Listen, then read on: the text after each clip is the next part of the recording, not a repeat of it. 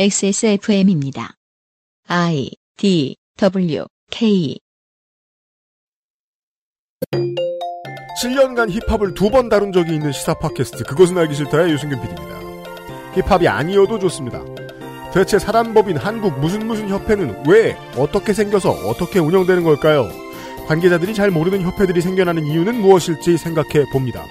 뉴스 아카이브에서는 2년 전 이번 주 온 나라를 고민에 빠지게 만들었던 어떤 학교 설립에 대한 이야기를 들려드립니다. 2019년 첫 번째 주말 그것은 알기 싫다 곧 시작하도록 하겠습니다. 대한민국 1호 반값 생리대 29데이즈 가장 수준 높은 반려동물 간식 트루패밀리 이탈리아에서 온 케이크 라파스티체리아 실천하는 사람들을 위한 노트북 한국 레노버에서 도와주고 있습니다.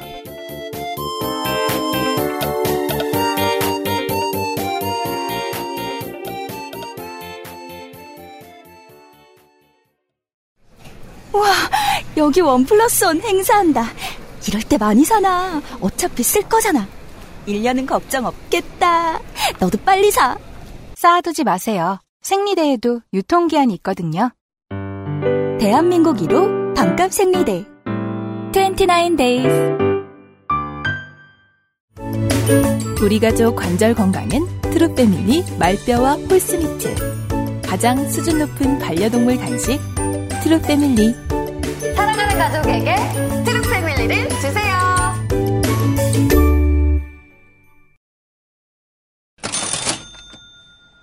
마지막 추석 광고 작년에도 말씀을 드렸을 겁니다. 추석에 가장 괴로운 존재 중에 한 명은 한 존재는 우리들의 반려동물이 있습니다. 네 냄새만 맡고 못 먹죠. 럭셔리 반려동물 간식 트루패밀리에서 행사를 합니다. 두 개 이상 구매부터 50% 할인되는 행사입니다. 그렇습니다. 함박스테이크의 경우에 한 개를 사면 4,300원인데 다섯 개를 사면 12,900원이 되는 겁니다. 계산 계산 못 하겠는데 이게 무슨 선- 소리죠? 선거제처럼 복잡하네요. 네. 어쨌든 한 개에 4,300원인데 다섯 개에 12,900원이면 엄청 싼 겁니다. 네. 한 9,000원 정도 싸지는 거죠? 그렇습니다. 다소 비싼 가격에서 우리 아이에게 먹이지 못했던 집사들에게 오랜만에 희소식입니다. 제조일로부터 18개월까지 유통기한이기 때문에 많이 사 두셔도 괜찮습니다. 네. 넉넉히 준비하셔서 행복한 반려동물과의 시간을 보내세요. 그렇습니다. 물론 뭐 트리스로 잘라줄 수도 있지만 덩어리가 워낙 커가지고 네. 어, 잔칫날에 주기 좋습니다. 네, 그렇습니다. 네 29데이즈가 공식몰을 리뉴얼을 하고 이벤트를 합니다. 액세스몰이 있지만 거기서 혜택을 보실 수 있으면 거기서 구매하시는 것도 저희는 권장합니다. 제가 해외 팟캐스트들도 드- 팟캐스트들도 많이 들어보는데 자체 운영 쇼핑몰을 이 흑자로 운영하는 곳은 거의 없더군요. 아, 정말요? 아무래도 이게 비합리적이라고 생각할 수 있을 것 같아요. 음, 그래서 네. 각기 스폰서 업체들 사이트들마다 그 코드 넘버를 제공하거나 아니면 스페셜 페이지를 좀 마련하거나 네. 스페셜 링크를 깔거나 이런 식으로 홍보를 하는데 저희들은 뭐 어차피 익숙해지시면 이게 이제 청취자 여러분들께는 좀 쉬운 루틴이 될 것이다라고 생각해서 어 시간과 노력과 돈을 들어 돈과 유면상 PD를 들여서 어 뭐를 운영하고 있잖아요. 하지만 스폰서들은 각기 자기의 업저 사이트들을 운영하고 있기도 합니다. 네. 네, 특히 29데이즈는 매번 새로운 네, 행사를 하고 있어요. 그렇습니다. 매주마다 다른 이벤트를 준비하고 있습니다. 인스타그램이 있죠? 29데이즈는. 네. 인스타그램을 팔로우 해놓으시면은 준비되는 새로운 이벤트들을 바로바로 확인하실 수 있을 것 같습니다. 네, 다 거기서도 알 수 있는데 저희가 꼭 소개를 해드려야겠습니다. 이거는. 9월 16일부터는 정기 배송 서비스가 시작된다고 합니다. 네. 이 정기 배송은 29데이즈가 저희와 함께 일할 때부터 해보는 게 어떠냐라고 제안을 했던 건데 이제야 이루어집니다. 처음에 저희가 제안을 해드렸는데 저희가 못했어요. 저희가 실력이 없어서. 그렇습니다. 그냥 하자면은 사이트를 새로 개선해야 되는데 돈도 많이 들고 인력도 많이 들고 네. 배송 방식이나 결제 방식을 바꾸는 일이 이거를 뭐 개발을 안 해보신 소비자분들은 어떤 개발자가 가지고 이렇게 마법 가루를 이렇게 쫙 뿌리고 가면 네. 갑자기 다 바뀔 거다. 라고 생각할 수 있는데 저희들 같이 그 중소기업들은 잘 못합니다. 네. 여러 가지 채널과 다양한 자본이 필요한 일이니까요. 근데 저는 처음에 29데이즈를 맞이할 때부터 스폰서십 상담을 할 때부터 계속 그걸 거- 고민을 했었거든요. 어, 고정 고객이 생기면 정기 배송이 되면 참 좋겠다. 네. 근데 어, 드디어 이뤄냈네요. 그렇습니다. 저희 저 매출하고는 상관없지만 축하드립니다. 그렇습니다. 제안은 저희가 했지만 저희 매출과 상관이 없습니다. 네. 하지만 저희는 쿨합니다. 하세요. 하세요! 사세요. 액세서몰의 시스템이 허락한다면 저희 쪽에서도 마련하도록 하겠습니다. 네. 반값 생리대 29데이즈의 새로운 행보를 주목해보세요. 네. 다시 저는 아, 한국 힙합의 빌런으로 돌아와서 볼드모트. 네. 이름을 그래서 사람들이 최대한 언급을 자제했지만 음. 언급이 되고 나면 그 글에 댓글은 폭발을 했고 글리젠이 엄청 엄청 올라갔었죠. 그렇죠. 그랬어요? 그 순간 제가 언론의 본질을 좀 배웠달까요? 실제 내가 어떤지는 아무 상관이 없구나. 음. 그냥 사람들은 역할을 정해놓고 그 다음에 막 떠드는 거예요. 그- 내 편을 드는데 나는 그렇게 생각하지 안 하거든? 그때 그 리젠 되는 글과 댓글들을 보면서 승질내던 그리고 나를 욕하는데 나는 그렇게 생각하거든? 그렇게 승질내던 20대 초반의 이승균. 그죠? 지금은 지금도 언론을 욕하고 있습니다. 20대 때는 몰랐어요. 네. 난 내 편을 들어주면 다 날 이해해주는 사람인 줄 알았고, 나를 욕하면 다 날 싫어하는 사람들인 줄 알았어요. 근데 지금 다시 생각해보니까, 날 욕하는 사람들이 보통 나랑 생각이 비슷했어요. 아 그러고 보니까 인사를 안 했네. 안녕하세요 홍성갑입니다. 네! 덕질인과 함께 즐거운 모험을 하고 있었습니다. 이거 추석도 안 하는데 벌써 이렇게 즐거워서야? 네 앤서 나인틴의 마스크팩과 치카 판테놀. 네 헤어 마스크팩과 그거 뭐 그게 뭐지? 뭐. 그, 그 세안용 폼클렌징이 아, 폼 클렌징. 음. 마스크팩과 폼 클렌징으로 피부가 매우 좋아졌습니다. 아, 시카 판테놀 없어요? 줄게. 나 만원. 어, 네. 감사합니다. 네. 많, 많아요? 그리고 지금 쓰고 있는 마- 많다고요? 토너와 네, 그것도 로션, 있어요. 아, 네. 토너와 로션이 떨어지면은 음. 저는 바꿀 예정이에요. 갈아탈 예정입니다. 추석 때 좀 사요. 네. 네. 자, 지난, 네, 지난 시간에, 네, 추, 예, 추석 때 살려면은 어 돈을 올려달라고 이 사람아. 네, 그리고 지난 시간에 지난 시간에 어, 쓸모없는 취재 시간에서는요. 어, 한국 힙합 문화 협회의 어, 홈페이지에 들어가 본 썰. 그리고 거기에서 어떤 한 사람의 존재를 발견을 했는데 이 사람이 어떤 기획사의 어, 매니저, 관리자, 사장님, 무언가 중요한 사람 네 그리고 동시에 활동을 했을 가능성이 매우 높다 정도까지 봐왔습니다. 아트앤원에서 일하면서 블랙선 데뷔를 시켰고 네. 한국 힙합 문화 협회에서 사무총장을 하고 있는 사람이었습니다. 그렇습니다. 그러면서 자신의 그룹인 블랙선에게 사회봉사상을 주었죠. 그렇죠. 사회봉사상이라는 부문명의 진행자들이 멘붕하는 현장이 잠깐 있었습니다. 그렇습니다. 다시 체계바라 일으켜 세우고 시작해요. 아이고. 개발학 얼마나 사회봉사를 많이 했는지 알아요? 한국 힙합 문화 협회에서는 총으로? 지만 네. 총으로 사회봉사. 음. 참고로 어, 블랙선 페이스북에 의하면요. 네. 여기를 많이 봤거든요. 음. 어, 이 걸그룹은 멤버가 현재는 모두 퇴사한 듯 싶어요. 네. 음. 2기 멤버로 돌아오겠다는 댓글이 2017년에 있었지만 음. 소식은 없습니다. 아 팀은 분해된다 현재는. 네. 자, 이 수수께끼의 관계자, 사무총장의 네. 관- 디지털 흔적을 파다가 보니까 훨씬 옛날에도 있다는 걸 발견했습니다. 음. 2005년의 흔적입니다. 네. 한 사이트의 홍보 게시판 구석에 잠들어 있던 이 기록은 로맨스 코믹 부문의 시나리오를 찾는다는 내용이었습니다. 시나리오 바로 이 사람의 그 메- 이메일이 있었고요. 같은 이메일. 김 PD를 찾으세요. 웃음 웃음. 이라고 적혀 있었습니다. 네. 사무총장의 성은 김 씨입니다. 사실은 아까도 알아냈죠. 네. 어제도 알아냈죠. 네네네. 네, 잠깐 옆길로 세면요. 음. 이 게시물에는 사무실로 보이는 일반 전화번호가 있습니다. 네. 일반 전화가 있어요. 네, 해당 번호를 찾아봤더니 청담동에 위치했던 디오 엔터테인먼트라는 회사가 쓴 적이 있는 번호더라고요. 음. 현재 존재하는 이현도 씨의 디오 엔터테인먼트와는 다른 회사로 보입니다. 음. 왜냐면 현- 그 이현도 씨의 회사는 2015년에 설립됐기 때문이죠. 네. 해당 주소를 스트리트 뷰로 살펴봤는데요. 음. 해당 그 장소에 그 건물에 벙커 커피라는 커피숍이 있더라고요. 이거 또 옛날 회사 얘기하게 되네요. 아, 네. 폰트, 아, 맞아요. 폰트가 딴지일보 벙커원의 것과 똑같았어요.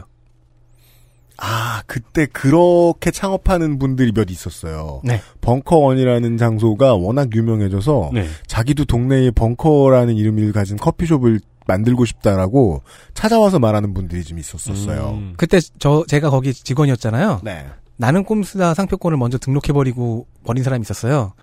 아, 딴지일보 말고, 네. 음. 그리고서는 이제 이유가 그거였어요. 그, 이 상표권을 내가 나서서, 나라도 나서서 방어해주기 위해, 위한, 위한 거다. 음. 근데 딴지일보에는 넘기지 않겠다. 앞뒤가 하나도 안 맞죠? 신박하네요. 네, 그래. 베이끼류라고 하죠. 뭐 나중엔 잘 해결된 것으로 알고 있습니다만. 네. 자, 그러다가, 김씨형을 가진 이분의 이름을, 음. 아까의 그 사, 사- 으, 오디션 글이 아닌, 네. 어제의 그 오디션 글이 아닌, 네. 다른 곳에서 확실하게 찾아냈습니다. 네. 2016년에 문화체육관광부가 작성한 2016년도 국고보조사업 현황이라는 문서에 있더군요. 네. 당, 음, 이 협회는요, 찾아가는 라이브카 운영 지원, 라이브카? 이라는 사업 부문으로 1억 원을 지원받고 있- 있는데요. 지원을 받는 이 사업의 담당자였습니다. 차가 살아있으면 그건 타요. 네. 이 사업은 뭐 2014년에도 있었어요. 음. 여기에 이 사람의 본명이 적혀 있었습니다. 네. 우리 김 PD의 본명도 생략을 하겠습니다. 음. 다만 2012년부터 지금까지 쭉 계속 사무총장이라는 직함을 달고 있는 것으로 보인다는 말 정도는 할 수 있겠네요. 네. 그는 협회가 여는 시상식과 페스티벌 등의 총괄 책임자로도 계속 일하고 있습니다. 음, 여전히 협회의 가장 중요한 관계자다. 실무진의 헤드죠. 그리고 여기서 어? 네. 다시 잡코리아의 아트앤완 홈페이지로 가보면요. 네. 아트앤완의 그 총 인원은 음. 사원수는 5명으로 되어 있었습니다. 네. 언제 기준인지는 모르겠습니다만. 알겠습니다. 찾아가는 열린문화공간 라이브카 운영 사업 입찰 공고. 음. 어, kh힙합.kr이네요. 네. 어, 국고 사업에 대해 좀 아는 사람일 거예요. 이건 뭐 당연한 전제인 게 네. 한국 땡땡땡땡 협회라고 하는 곳은 보통 국고 사업을 따내는 일들을 많이 하거든요. 그리고 기본적으로. 사- 네, 사단법인으로 협회를 만들면 사업을 뭔가 해야 돼요. 음. 근데 돈이 어디서 하늘에서 떨어지나요? 여튼 자, 이제 기본으로 돌아가 봅시다. 협회라는 단체의 기능은 무엇일까요? 음. 일단 업계 구성원 간의 친목 도모 기능이 있겠죠. 그런 것들을 많이 하려고 하죠. 그리고 업계 관계자들을 대표해서 뭐 굵직한 업무 의뢰를 마- 받아 연결해 주기도 할 겁니다. 네. 맞습니다. 즉 협회의 주기능은 다리를 놓는 것입니다. 길드죠. 네. 네. 그렇다면 이 듣거나 본 적이 없는데 정보도 찾기 힘든 협회가 힙합에 관해 얼마나 큰 영향을 갖고 있는지 알아봅시다. 힙합의 중요한 단계입니다. 사회봉사 부문을 담당하겠죠. 그 부분만 있는 게 아니야. 그건 매우 중요합니다. 그건 분명 담당하는 것으로 보인다. 네. 자, 여러 번 언급됐던 2014년을 다시 보죠. 이 해는 협회에 매우 중요한 해였습니다. 큰, 굉장히 큰 행사들, 큰 사업들이 시작이 됐거든요. 그래요. 이 해 연말에 협회는 한류 힙합 문화 대상이라는 시상식을 만들어서 지금까지 매년 열고 있습니다. 한류 힙합 문화 대상. 즉, 블랙, 예, 블랙선은 1회 시상식에서 사회봉사상을 수상한 겁니다. 올해 5년 차를 맞았네요. 그렇습니다. 오, 처음 알았습니다.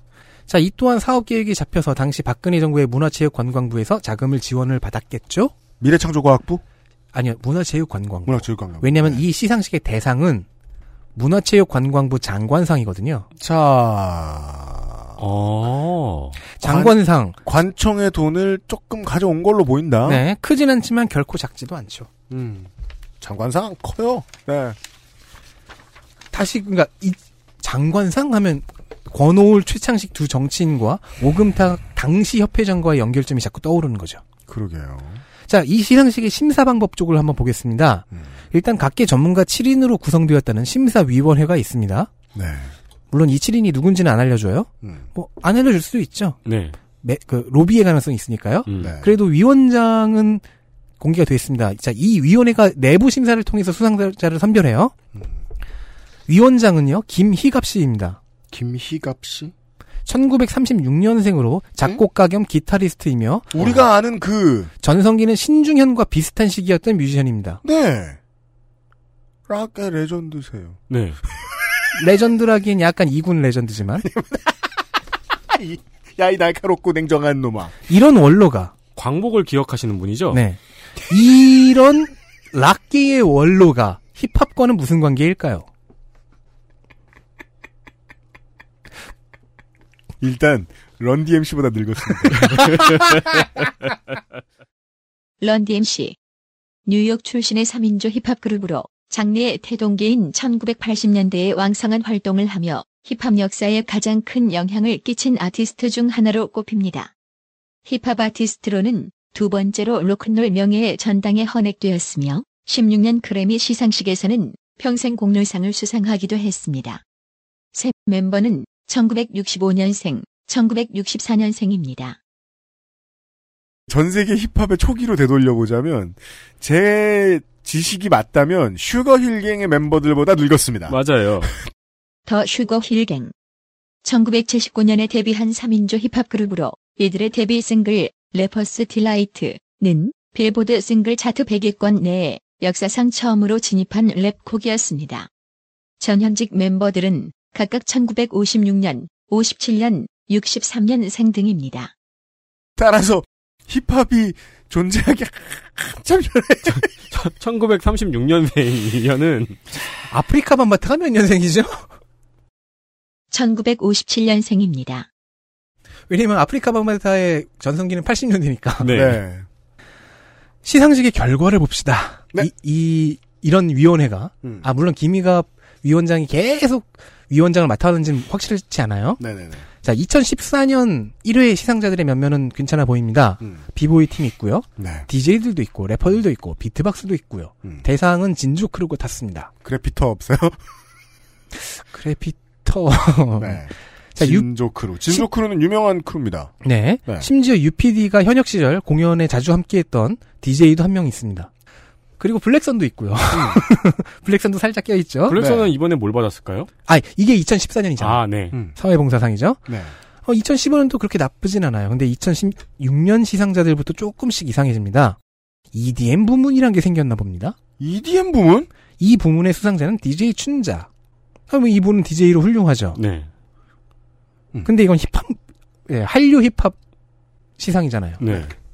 2017년에는요, 치어리더 박기량 씨가 특별사상을 수상했습니다.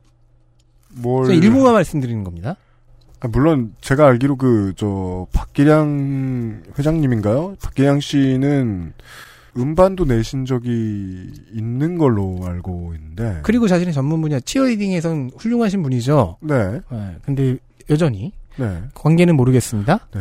그래서 특별상이죠.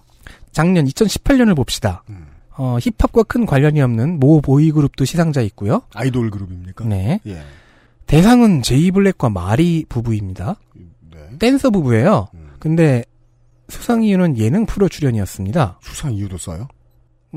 대상이니까. 네. 특별 대상이라는 상도 있어요. 대상 위에? 아, 어? 제이블랙과 마리보 보면은 그 땡데리아 햄버거 광고했던 음. 그분들이잖아요. 엄청 유명한 안무. 인기가 네, 오르니까 그래서. 주, 주었다는 생각이 들죠. 자 그리고 대상과 별개로 특별 대상이라는 상이 있어요. 이게 대체 이게 무슨- 그, 그, 그 네. 명명이 상당히 그 직관적인 게요. 회장님이 대회장도 있잖아요. 그 대상 위에 특별 대상이 있다니.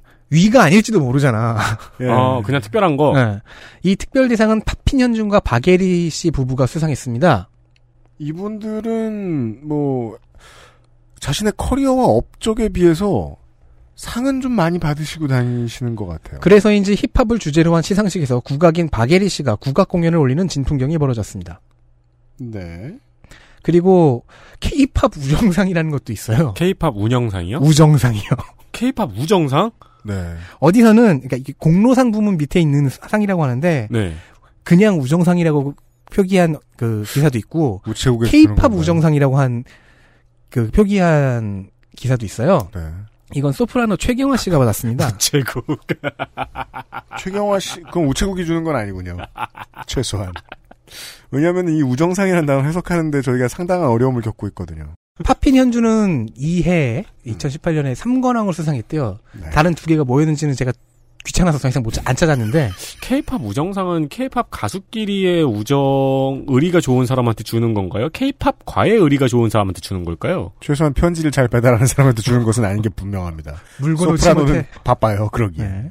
파핀 현준 씨는 삼관왕을 탔대요. 세 개를 탔대요. 음, 그래서 막 어깨가 무겁다 이러는데 음. 최순실 시세에서 음. 이분이 힙합 업계에 올린 큰 업적이 무엇이 있었는지는 잘 기억나지 않습니다. 저도요.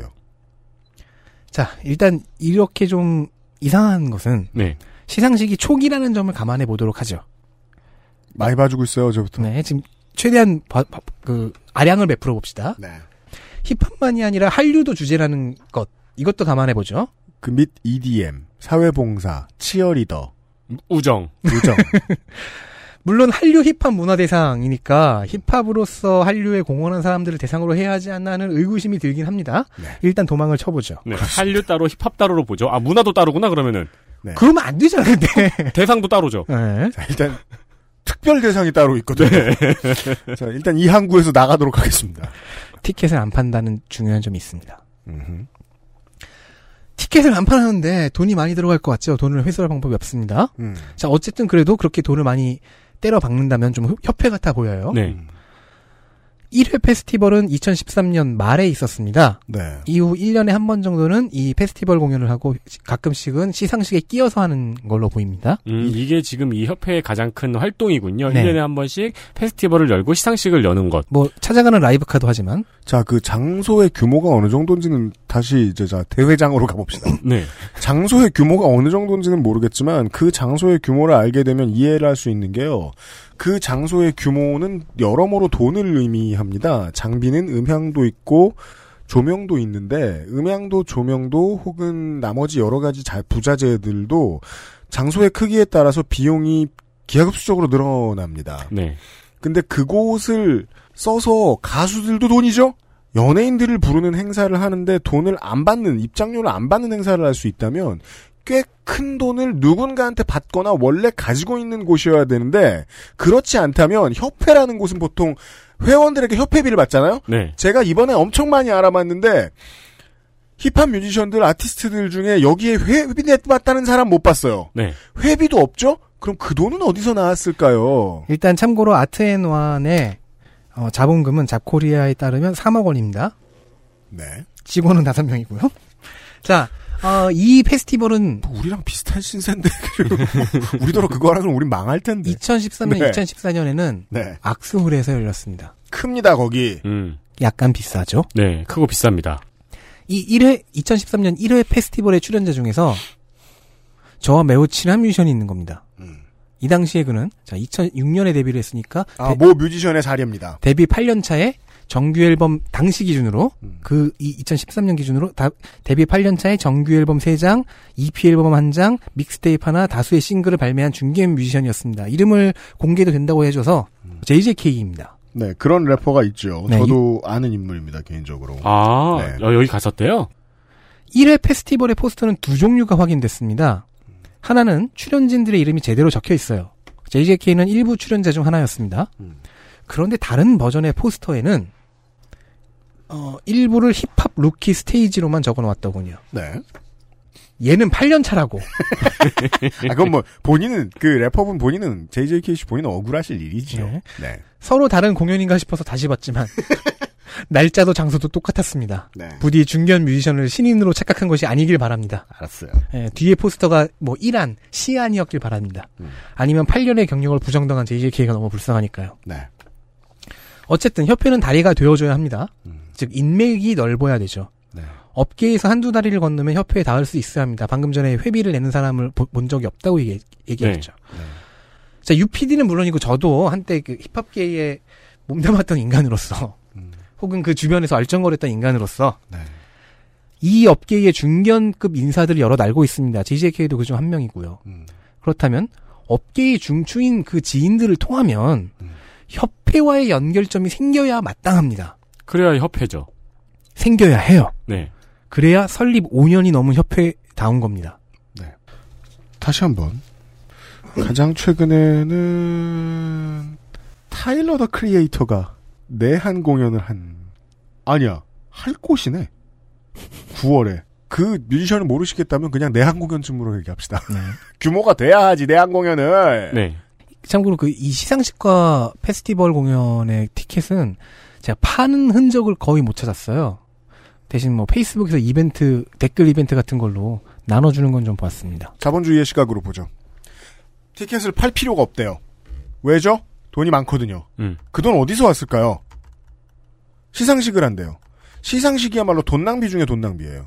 대한민국 대중음악상이 매우 가난합니다. 처음부터 지금까지 계속 그래요. 거기가 행사하느라 늘 쪼들려요. 네. 왜? 시상식은 돈이 많이 듭니다. 그쵸. 많은 뮤지션들이 와야 되고 의전도 많이 필요하고 방도 많이 필요하고 메이크업도 많이 필요하고 조명도 많이 필요하고 음향도 많이 필요하고 행사도 길고 할 일이 엄청 많습니다. 그런데 주관사는 아트앤원입니다. 사원수 5명. 돈이 많이 필요해요. 돈이 많이. 근데 표를 안 팔아. 이 질문은 하나의 저 협회만을 위한 질문이 아닙니다. 한국에 생각보다 많은 한국 땡땡땡땡 협회 앞에도 붙여야죠. 사단법인 한국 땡땡땡땡 협회들을 위한 질문입니다. 그 돈 어디서 나셨습니까? 네. 잠시 후에 얘기해서 들어보죠. XSFM입니다.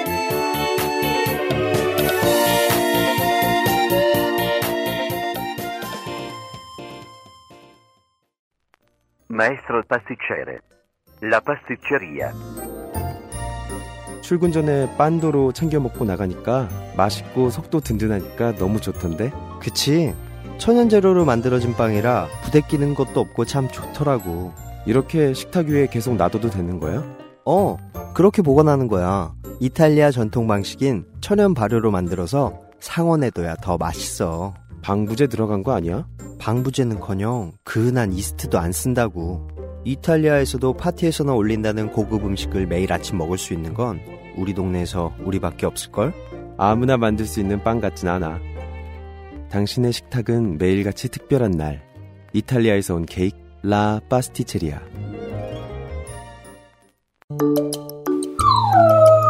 살짝 아쉬워할 때도 목 놓아 울 때도 가족이지만 모든 말을 이해하진 못하니까 좋은 것만 골라서 트루 패밀리 가장 수준 높은 반려동물 간식 트루 패밀리 사랑하는 가족에게 트루 패밀리를 주세요. 전 세계 가장 많은 고객이 찾는 노트북 브랜드 레노버. 올 명절 주변의 소중한 사람을 위해 준비하세요. 지금 바로 엑세스몰에서 레노버 특가를 확인하세요. Lenovo for those who do.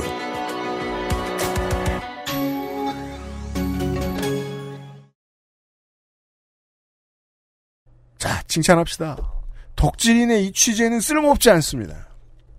네, 지- 그, 이 돈은 어디서 났을까를 질문하다가, 그러면 일단 연결을 해봐야 되겠다. 네. 그래서 우리가 아는 이 업계의 중견급 혹은 탑급의 인사들을 한번 알아보자. 음.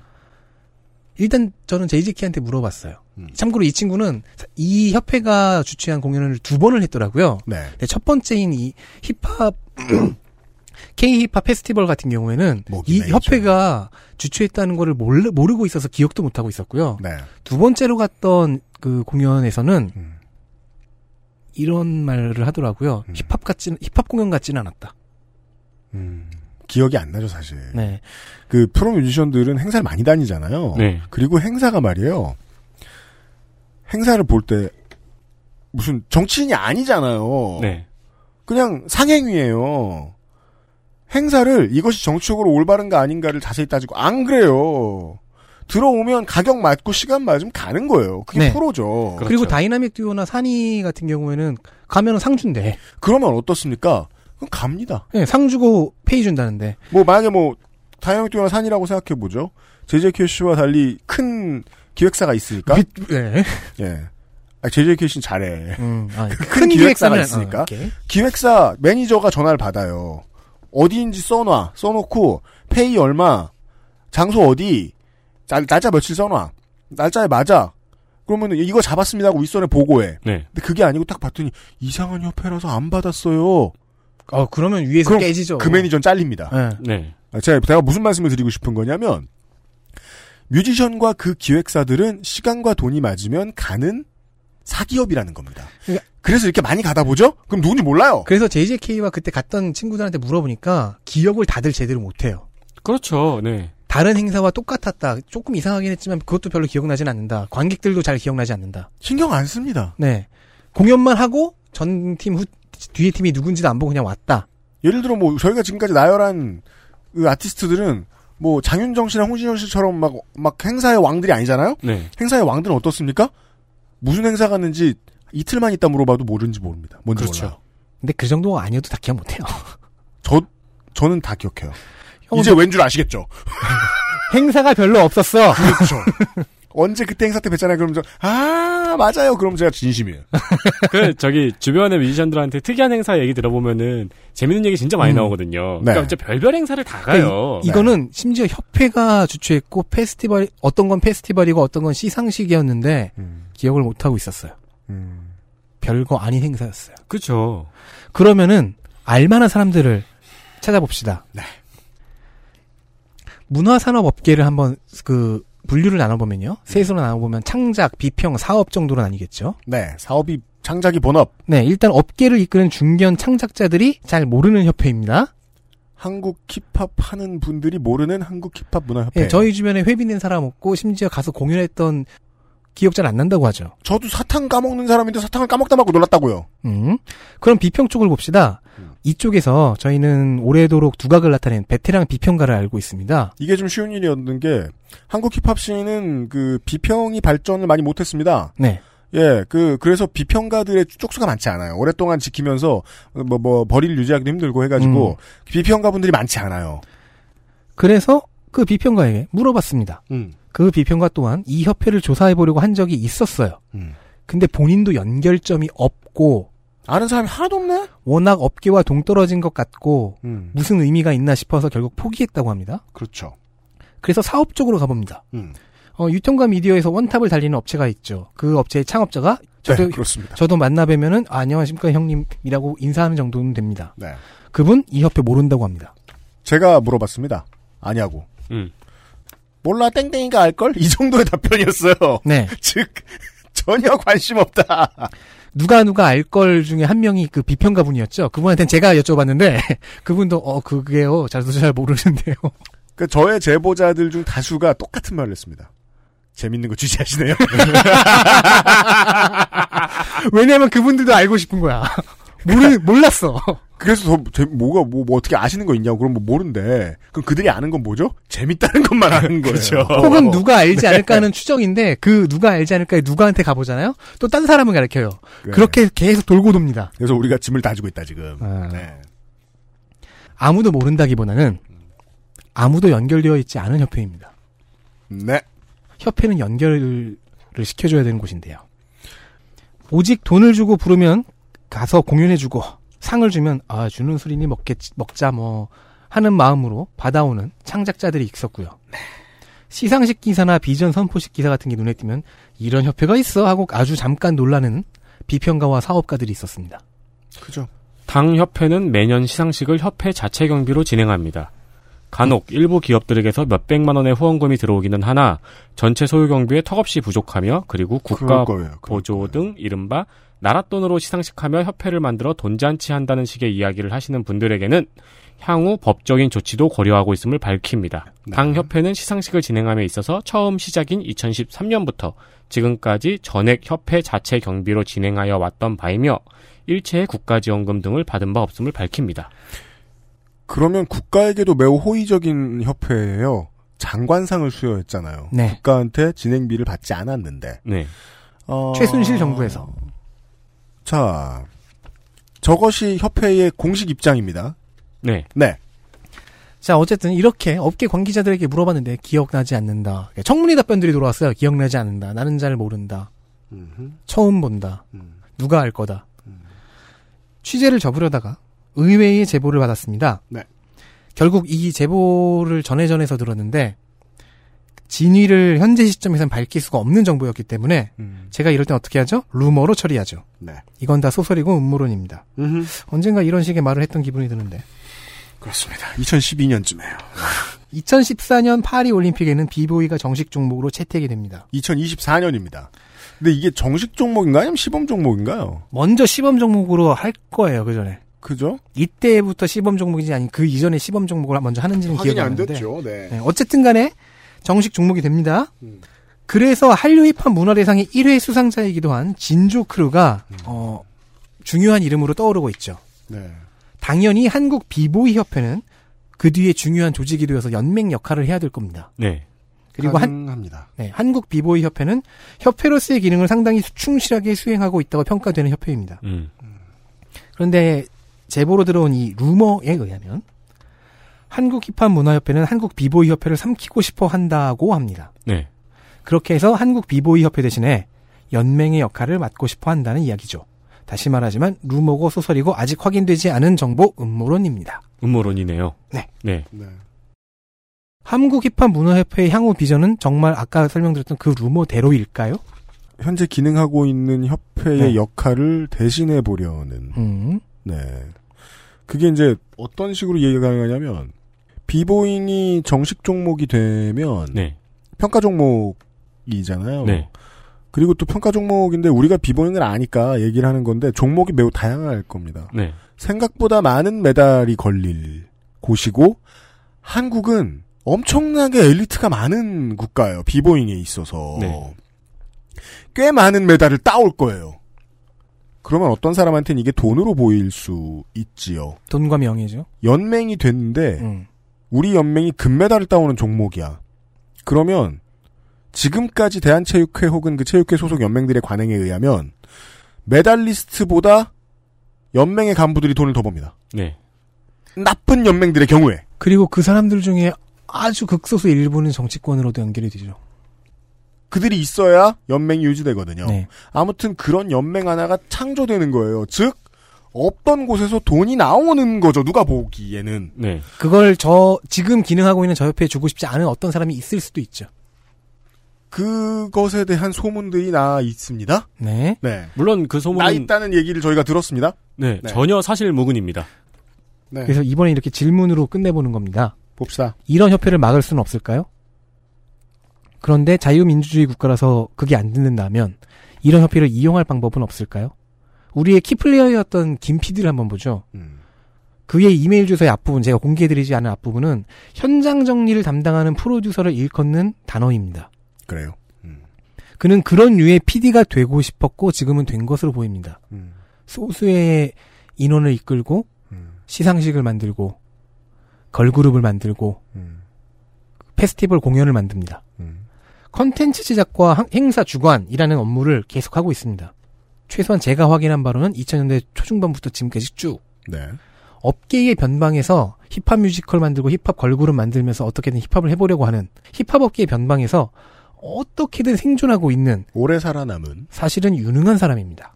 그렇게 봐야 되겠어요. 이런 사람을 그리고 이런 사람이 있는 협회를 그 쓰임에 맞게 일하게 해줄 방법은 없을까요? 즉 견제할 수 있는 방법은 뭐가 있을까요? 지금은 없어 보이죠.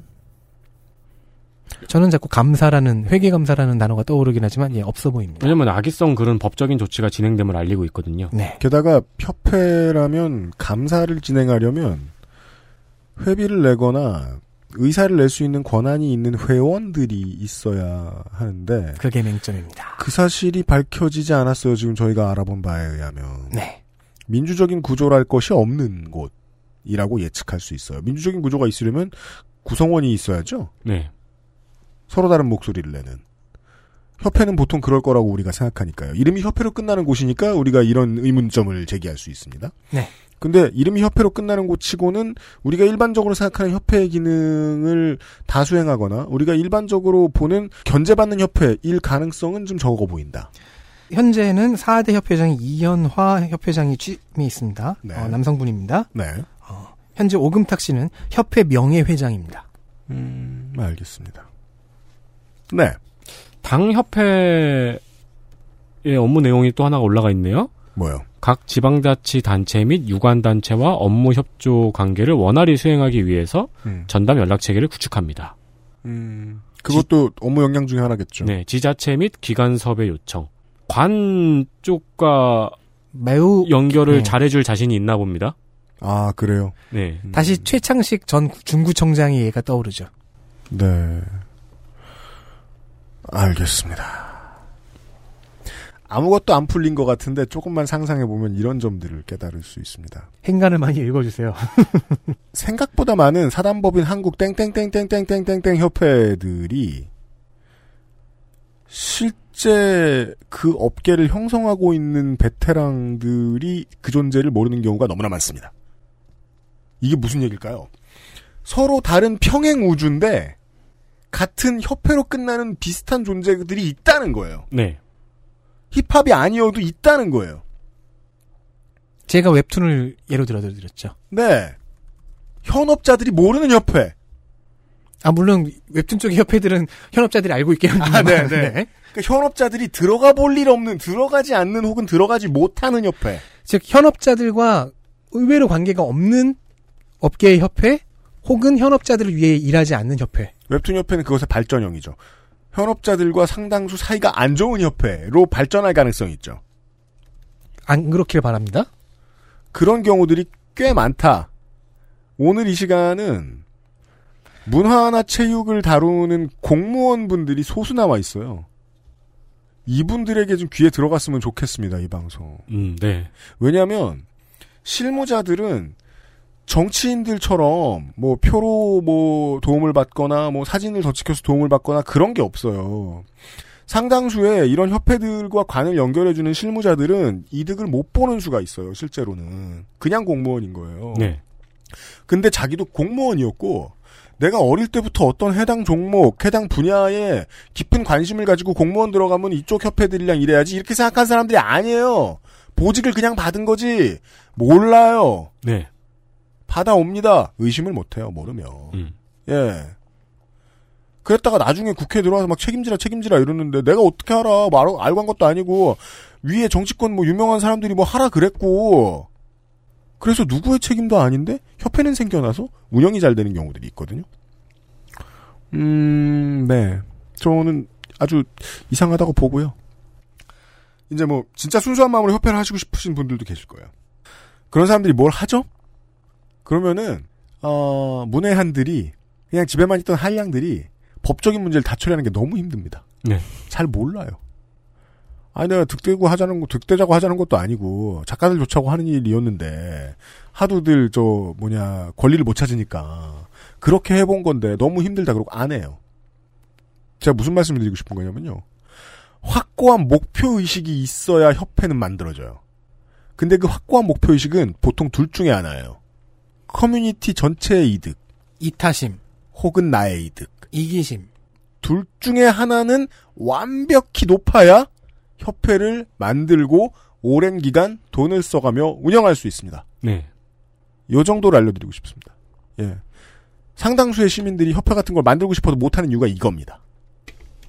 음, 저는 마지막으로 딱 하나만 얘기할게요. 음. 현재 히- 그 한국 힙합 문화협회 협회장이신 이현화 협회장님은 서울시립대 전기전자 컴퓨터 공학 박사이며 현 전기응용기술사회 회장입니다. 그래서 EDM 부문이 생겼구나. 그리고 아니 이 사람은 금년 2019년에 비전 선포식하면서 취임했어요. 아 그래요? 그리고 장르상 요즘 EDM하고 많이 겹쳐요. 뭐 PBRMB도 있고 뭐. 음, 맞습니다. 예. 신기한 상 이름이 많습니다. 힙합 문화 글로벌 기록상. 이건 진짜 무슨 상인지 모르겠죠. 예. 로- 그럼 로컬 기록상도 있어야 되는데 기록상은 뭐야? 레코드 아 레코드구나. 뭔가 기록을 세웠다. 힙합 문화 인재상. 아. 미래 창조 인재상. 방송 컨텐츠 제작상. 넘어가죠. 뭐 PD도 상을 받고 막 그랬네요. 음. 네. 네. 아니 여기 그 보드에 음, 공지사항에 아이, 공지사 아임보드. 네네 나는 널 아, 반지. 공지사항이 아니었나가 뭐. 어디서 봤지? 예. 아, 그- 그, 그거 헷갈려요. 내용 그 카테고리별로 그, 네. 그 서브 페이지별로 있어야 되는 내용이 딴 데가 있기도 아 하고. 이게 위에 있는 위에 홈페이지 위에 메뉴가 그 있잖아요. 네. 거기로 공지사항으로 들어가면 회원가입을 하라고 나와요. 네. 그래요? 근데 스크롤을 쭉 내리면은 그냥 공지사항이 보여요. 음. 네 여기에 이제 협회 관련 문의 공식 답변이라는 글이 네. 있는데 조회수가 721이네요. 네. 저희는 1이고 음. 근데 최근에 이제 여기에 대한 의구심이 굉장히 많았나 봐요. 그렇군요. 네, 그래서 아마도 뭐 그 힙합 관련 국내 커뮤니티 게시판들이 많이 활성화돼 있으니까 거기에서 많이들 의구심을 제기했을 것이고 네, 그 얘기가 많이 나오다 보니까 돌아돌아 아마 협회의 귀에도 들어갔겠죠. 네, 네. 그래서 이제 뭐 악의적인 소문이나 뭐 질문에 대해서 공식 답변이 올라와 있네요. 네. 아까 말씀드린 그 지원금을 받지 않았습니다 부분도 여기에 있었던 문장이고요. 게다가 뭐 사단법인이고 게다가 그 어, 사익을 위한 활동을 하는 기업과 동일체인 것으로도 의- 저 의심해 볼 수 있기 네. 때문에 법적으로 뭐 이게 그 감사의 대상이 되거나 아니면은 그죠 감사의 대상이 되기가 어렵습니다. 네, 네. 이렇게 주장하면 그 진위를 알아볼 방법이 좀 없을 겁니다. 네. 네. 알아본 것이 없는 듯 끝내보겠습니다. 하지만 청취자 여러분들은 많은 것을 알아가셨길 바랍니다. 아 협회 재밌었잖아요. 네. 협회 네. 입장을 하나 말씀드리는 것도 중요하겠네요. 좋아요. 만약 협회의 활동이 적절하지 않거나 불합리함은 현장에서 각기 검증될 것이고 나름 긍정적 활동이 많으면 당연히 또 활발하여질 것이고요. 그러므로 지금 협회가 좋네 안 좋네 협회의 선입관이 있네 없네 하는 등의 문제는 자연스레 현장에서 검증될 내용이며 이를 생소하네 아니네 등의 용어로 도대체 니네가 뭔데 하고 먼저 까고 보는 형식은 절제하여 주시기 정중히 요청드리는 바입니다. 피로를 많이 느낄 정도로 음. 이 이야기들이 나왔는데 저 답변은 어, 하지 마라 말고 답변은 없군요. 네. 네. 어, 스트레스를 받았다는 게 느껴지네요. 네, 그렇습니다. 그러니까 저- 그 의구심이 많다는 걸 알고 있다. 협회 측이. 왜냐면 김 PD는 유능, 하니까 네. 음. 또 있어요? 뒤로 갈수록 굉장히 표현이 거칠어지네요. 아, 그렇군요. 네. 아, 그래요? 음. 뭐, 당신은 힙합퍼가 아닌데 왜 돈벌이를 하려고 힙합 방송을 하냐라는 질문을 한다면. 아, 답변이 있어요? 네, 뭐 그런 이야기들이 막 이제 있습니다. 아니, 돈은 왜 못 벌어? 아니, 시사와 아무 상관이 없는데 시사 방송을 해서 돈 버는 사람이 한국에 얼마나 많은데 내가 요새 맨날 봐, 그 사람들을. 음. 자. 음. 해도 돼요. 네. 돈벌이 해도 돼요. 누가 돈벌이 하지 말래. 예. 하세요. 저는 여기까지입니다. 네. 손이상이 재밌는 얘기 해주더라고요. 무슨 얘기요? 지원을 하되 간섭을 하지 않겠다던 국민의 정부 시절의 문화 정책은 네. 이제는 맞지 않는다. 간섭도 하지 말고 지원도 안 해주는 게 답인지도 모르겠다. 네. 자생할 수 있는 인프라는 돈만 던져서는 절대로 안 만들어지기 때문에 다른 다양한 방식이 있을 텐데 더 멀고 어려운 접근을 하라는 주문이에요. 이거는 네. 예. 돈만 주고 끝내면 돈만 벌 사람만 들어오거든요. 그쵸. 네. 그 지금 뭐 온대 얘기와 직접적인 연관에 대해서 얘기를 할- 말씀을 드리는 게 아니라 네. 한국의 많은 아티스트 그러니까 저- 체육인들도 다 합해보죠. 이런 사람들이 이런 곳들을 바라보는 시선이 다 비슷하기 때문입니다. 체념하죠. 네. 국가가 쓰는 돈이 우리의 발전, 우리 개인들의 발전, 어, 우리 업계의 발전에 진짜로 잘 쓰일 가능성은 매우 낮다. 음. 라고들 많이 생각합니다. 어, 그러는 이유들을 앞으로 좀 찾아볼까 합니다. 간혹 시간이 있으면. 요 오늘은 상관없는 얘기를 했습니다. 덕진이 수고가 많다. 보람은 없어도. 이 공식 답변은 특이한 점이 있습니다. 뭔데요? 일단 협회의 공식 답변이 다소 거친 점에 대해서는 양해 바랍니다. 라고 마무리가 되어 있고요. 네. 그럼 답변을 다시 쓰는 게 낫겠죠? 예리해요. 그리고 밑에 힙합 문화협회 임직원 1동이라고 써 있는데 네. 그 밑에 제가 지적한 부분이 있어요. 공식 답변입니다만 작성 중인 내용이니 향후 수정 및 추가가 있을 수 있습니다. 이런 걸 공식 답변이라고 하진 않지 않나요? 음, 아, 뭐, 알 수 있는 건 많지 않아요. 공문을 많이 안 써봤다. 네. 정도 말고는 알 수 있는 게 없어요. 알겠습니다. 네.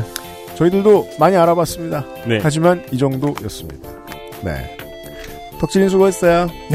출연료 올려주십시오. 오늘 캐릭터 별론가? 후감을 얻기 힘들어. 법정 지정 기부금 단체가 뭐예요? XSFM입니다.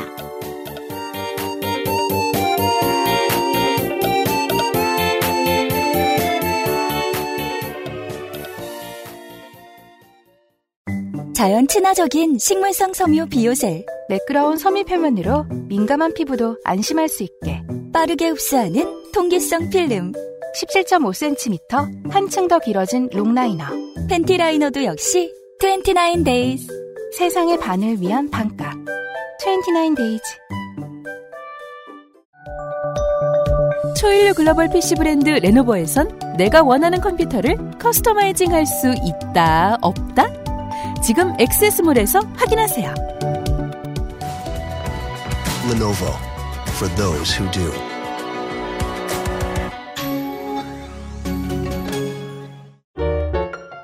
당신의 식탁은 매일같이 특별한 날. 이탈리아에서 온 케이크 라 파스티체리아. Maestro il pasticcere. La pasticceria. 덕진이 수고하셨고요. 네. 네. 혹시 그거 아십니까? 뭐요? 압니다. 그저, 그저께 얘기했던 한국 유튜버 협회 잠깐 나왔던 회장이 또 강효식 씨였는데 네.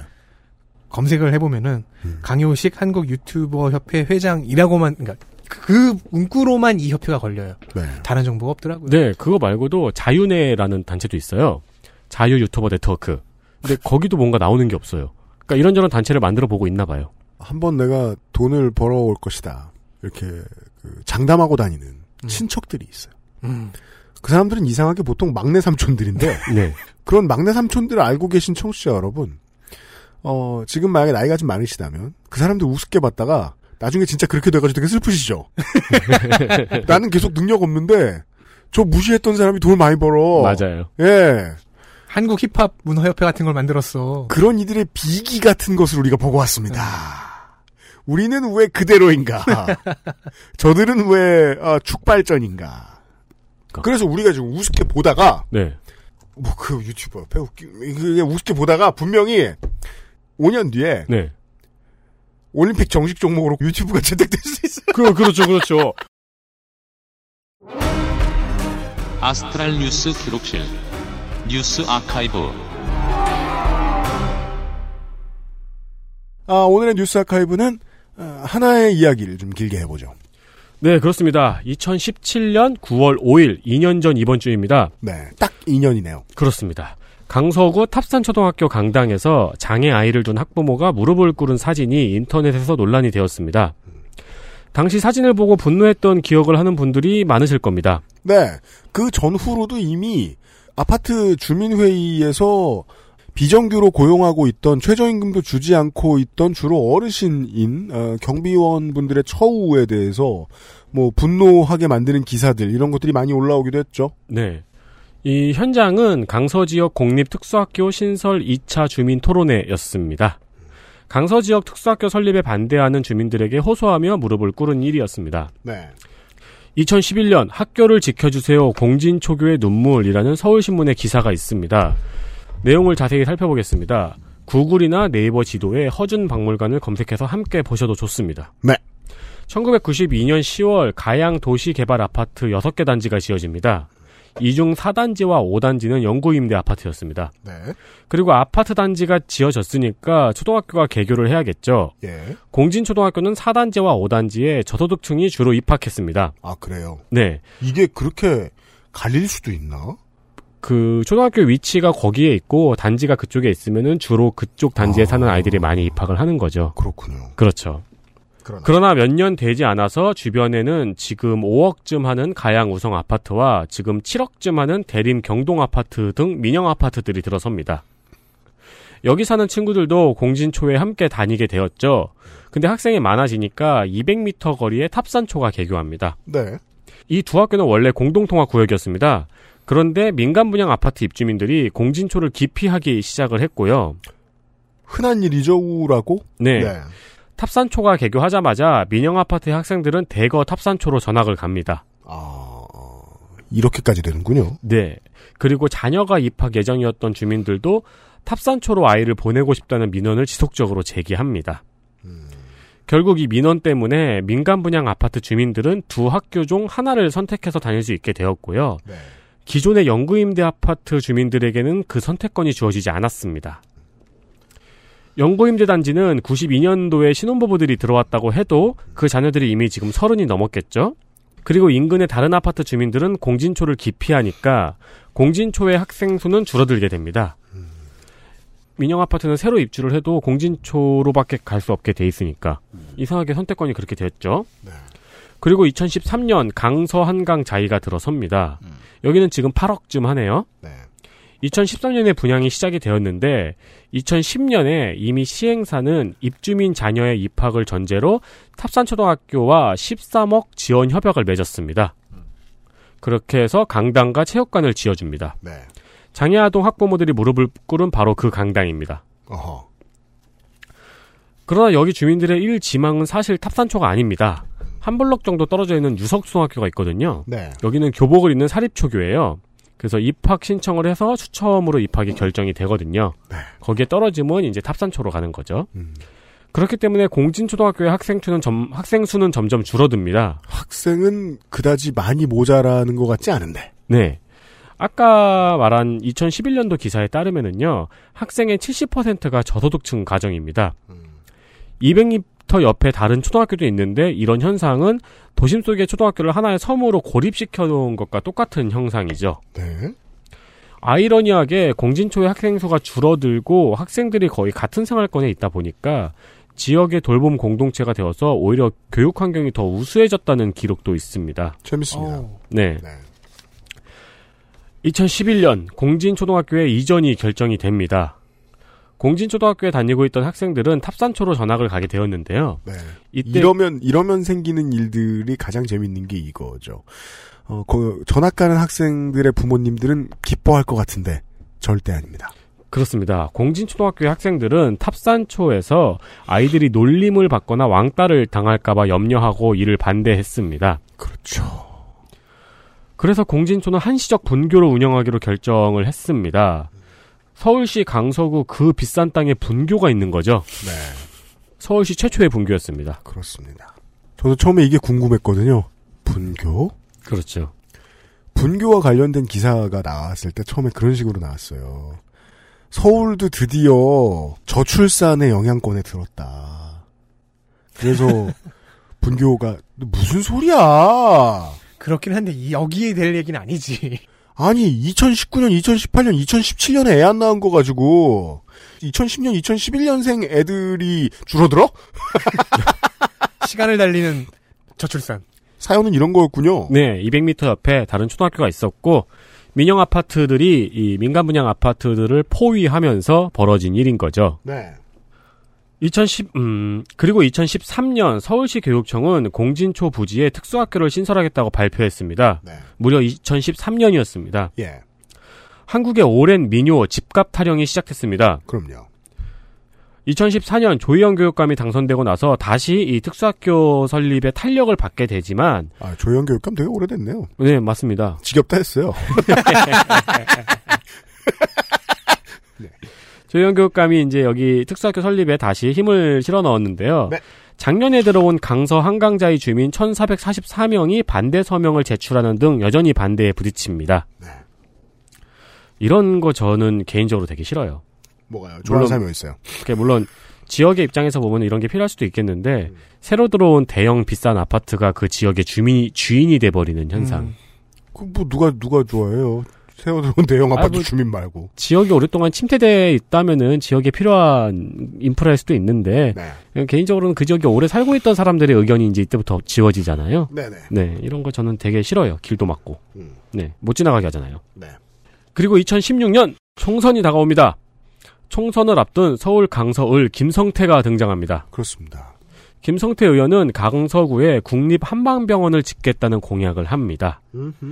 왜 강서구에 국립 한방병원을 짓겠다고 할까요? 제가 아까 지도에서 허준 박물관을 검색해 보시라고 했죠. 네. 이 근처에 허준 박물관이 있고 이 거리도 허준로거든요. 여기가 허준 선생의 탄생지입니다. 하필이면 서울에서 나셔가지고. 그렇습니다. 필이면 여기 강서야. 그리고 국립한방병원이 들어올 자리로 공진초 부지가 가장 적당하다는 보건복지부의 조사 결과를 발표합니다. 아, 허준박물관은 한강공원 근처 가양동에 있군요. 네, 가양동이 있습니다. 가양동이 허준 그 가양동 옆에는 탑산초와 공진 중학교가 된 학교가 있습니다. 네. 공진중학교도 사실 지금 약간 비슷한 네. 단계를 밟고 있습니다. 그리고 그 허준박물관을 등지고 한강공원 쪽에 있는 근린공원의 이름도 허준근린공원이네요. 네. 네. 그리고 김성태 의원은 우리가 잘 알듯이 당선이 됐습니다. 그렇죠. 허준 선생이 살아있다면은 장애아동과 한방병원 중 무엇을 선택했을까요? 근데 그 부지는 애시당초 교육청 부지입니다. 맘대로 병원 부지로 못 쓰는 게 당연하죠. 그럼 김성태 의원이 이런 공약을 내면서 교육청과 협약을 했을까요? 아, 안 했다는 게 교육청의 입장입니다. 교육청은 뭔 소리야 하면서 서진학교를 2019년에 서진학교는 이제 여기 들어올 특수학교의 이름입니다. 네. 서진학교를 2019년에 개교하겠다고 발표를 했습니다. 김성태 의원 공약 당시에 이 부지에 대한 협약이 전혀 없었거든요. 네. 그러자 이미 김성태 의원이 공약을 하지 않았습니까? 네. 한방병원이라는 기대치를 가슴 가득 품은 주민들이 반발을 크게 합니다. 그렇죠. 그래서 이게 전국적 뉴스가 되지 않았다면 김성태 의원은 적극적으로 이 학교가 들어오는 것을 막아섰을 것임에 에, 한치의 의심도 없이 네. 예상할 수 있어요 이제는. 하지만 김성태 의원은 그럴 수 없게 되었죠. 왜냐, 그 사진 한 장으로 전 국민의 관심이 모였으니까. 네.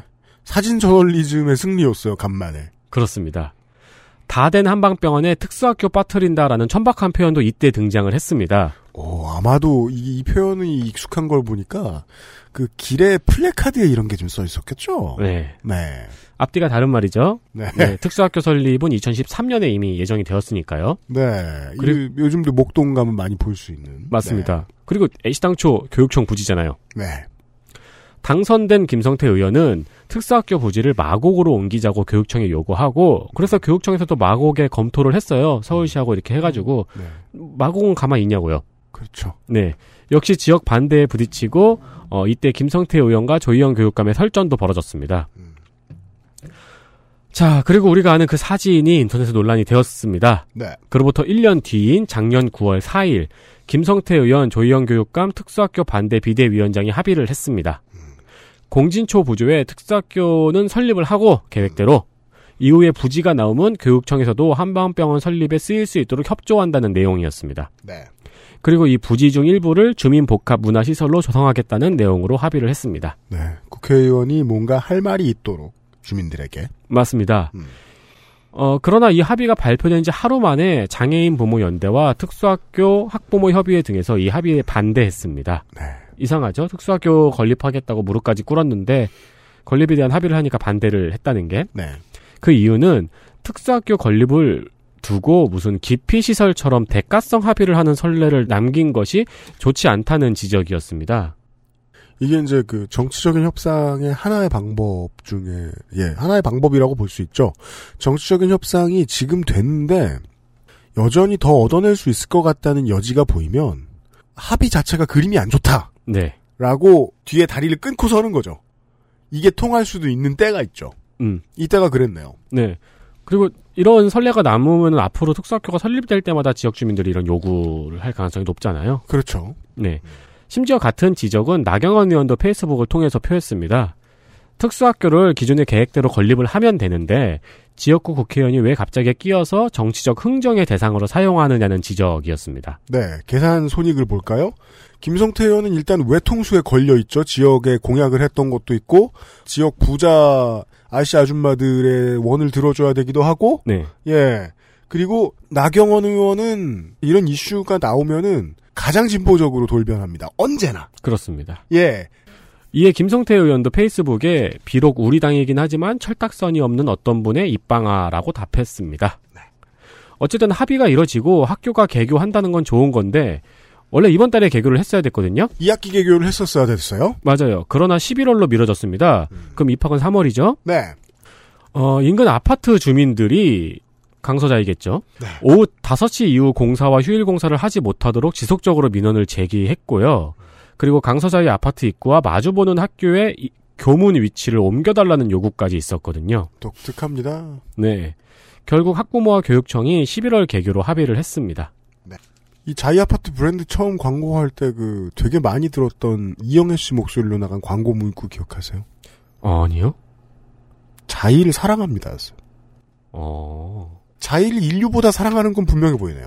마주 마주 보기도 싫다라는 생각이 자꾸 읽히는데. 그리고 또 게다가 그 주민들 전체를 괴물로 그 평가해서는 안 되는 게요. 그 실제로 아파트값 때문에 고민 많이 하고 고생 많이 하시는 분들도 청취자분들 중에 많은 걸로 알고 있습니다. 아파트 단지 안에서 예를 들어 뭐 우리 집 옆에 어, 행복주택 단지가 들어선다. 그걸 공사를 한다. 음. 원하지 않는 집값을 낮출 것 같기도 하고 어, 우리 동네에 AKA 이 품격을 떨어뜨릴 것 같은 어떤 공사가 진행된다. 네. 어, 엘리베이터에 써붙입니다. 그 항의하려면 어디한테 누구한테 항의해라. 음, 맞습니다. 저는 그게 처음에 사무실에서 아파트 관리 사무실에서 자기들한테 전화 오는 게 받기 싫어서인 줄 알았어요. 근데 알고 보니까 아파트 주민 회의에서 권력을 가진 쪽에서 홍보를 하는 거더라고요. 지속적으로 설립을 방해해라. 네. 그러니까 그 관리사무소나 이제 건립도 방해하고 건설도 방해해라. 네, 네. 음. 그 분여회나 관리사무소에서 한 번 입장 표명하는 것보다 주민들이 지속적으로 민원을 넣는 게 더 파워가 크다 이거죠. 네. 근데 저는 이걸 이제 부동산 하시는 분들한테 다 물어보고 옛날에 궁금해서 많이 물어본 적이 있었어요. 네. 왜 공사를 못하게 하냐? 답변이 무서웠어요. 지속적으로 방해할 거다 아마. 음. 앞으로 뭘 해도 음, 네. 나갈 때까지. 그만큼 무섭진 않은데 기사화는 하나도 안 된 얘기가 저희 동네에 있어요. 뭐요? 저희 동네에서는 그- 나름 막 플래카드도 찬반이 막 붙고 되게 핫한 거였는데 네. 근처에 다산신 도시가 들어섰잖아요. 네. 그러면서 이 아파트들 도농동의 아파트 덕질이는 아파 남양주에 삽니다. 네, 아파트촌이 음. 이용해야 할 혹은 그 집값에 영향을 주는 녹지가 사라진 거예요. 그것 때문에 그 녹지를 배상하라고 음. 그 사라진 거- 녹지만큼의 배상을 우리에게 달라고 이- 주장하는 사람들이 있어요. 뭐 마인크래프트 같은 심리죠. 공중 정원을 지어줘야 되나요? 그거 지금 화서역에도 그런 네. 논란이 있습니다. 앞에 4차선 연다고 하니까 4차선 말고 녹지 확보하라고. 네. 그 완전히 나, 뭐, 나쁘게 읽으면 나쁘게 읽는 건데 나- 완전히 나쁘지도 않고 이것 때문에 좀 시끄럽습니다. 저보다는 아마 그 농축산인이 더 잘 설명할 이슈이긴 한데 완- 엄청 지역 이슈라서 시위는 벌이는데 기사화도 되지 않고 네. 그렇습니다. 이런 이야기는 꽤 많겠죠. 근데 이 경우에는 그래도 좀 얘기가 됐네요. 네. 어, 세상의 하입이다 부동산에 모여있는 나라에서 생길 수 있는 일에 대한 얘기. 그렇습니다. 그리고 그중에 되게 대표적인 재밌는 얘기네요. 맞습니다. 역사를 그 민영 아파트와 이제 공공임대 아파트가 들어오고 공진초등학교가 개교를 하면서부터 역사를 쭉 돌아보면은 글쎄요, 우리는 이야기를 하는데 참 끔찍한 이- 역사죠. 매우 그렇습니다. 네. 뉴스 아카이브의 긴 얘기였습니다. 여기까지 334회 그것은 알기 싫다를 마무리 짓도록 하겠습니다. 토요일까지 들어주신 청취자 여러분들 매우 감사드립니다. 언제 들으셨어도 매우 감사드립니다. 네, 감사드립니다. 유튜브 채널도 확인해 주시고요. 요즘 쉴 새 없이 촬영하고 있기 때문에. 맞습니다. 네. 고생긴 사람들이 떠드는 것을 확인하시길 바라고요. 다음 주에는 저는 맨날 얘기합니다. 추석 기사 읽기 놀이 뭐 아우 식상해 하지 마.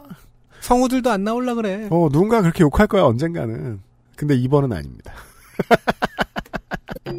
저, 저를 네거티브에서 어, 열광으로 돌려드렸습니다. 네. 추석맞이 기사 읽기 놀이 기대해 주십시오. 네. 잘 만들었습니다. 다음 주에 먼 곳 오가시는 길, 혹은 집에서 빈둥빈둥 하시는 시간에 예, 다시 인사를 드리도록 하겠습니다.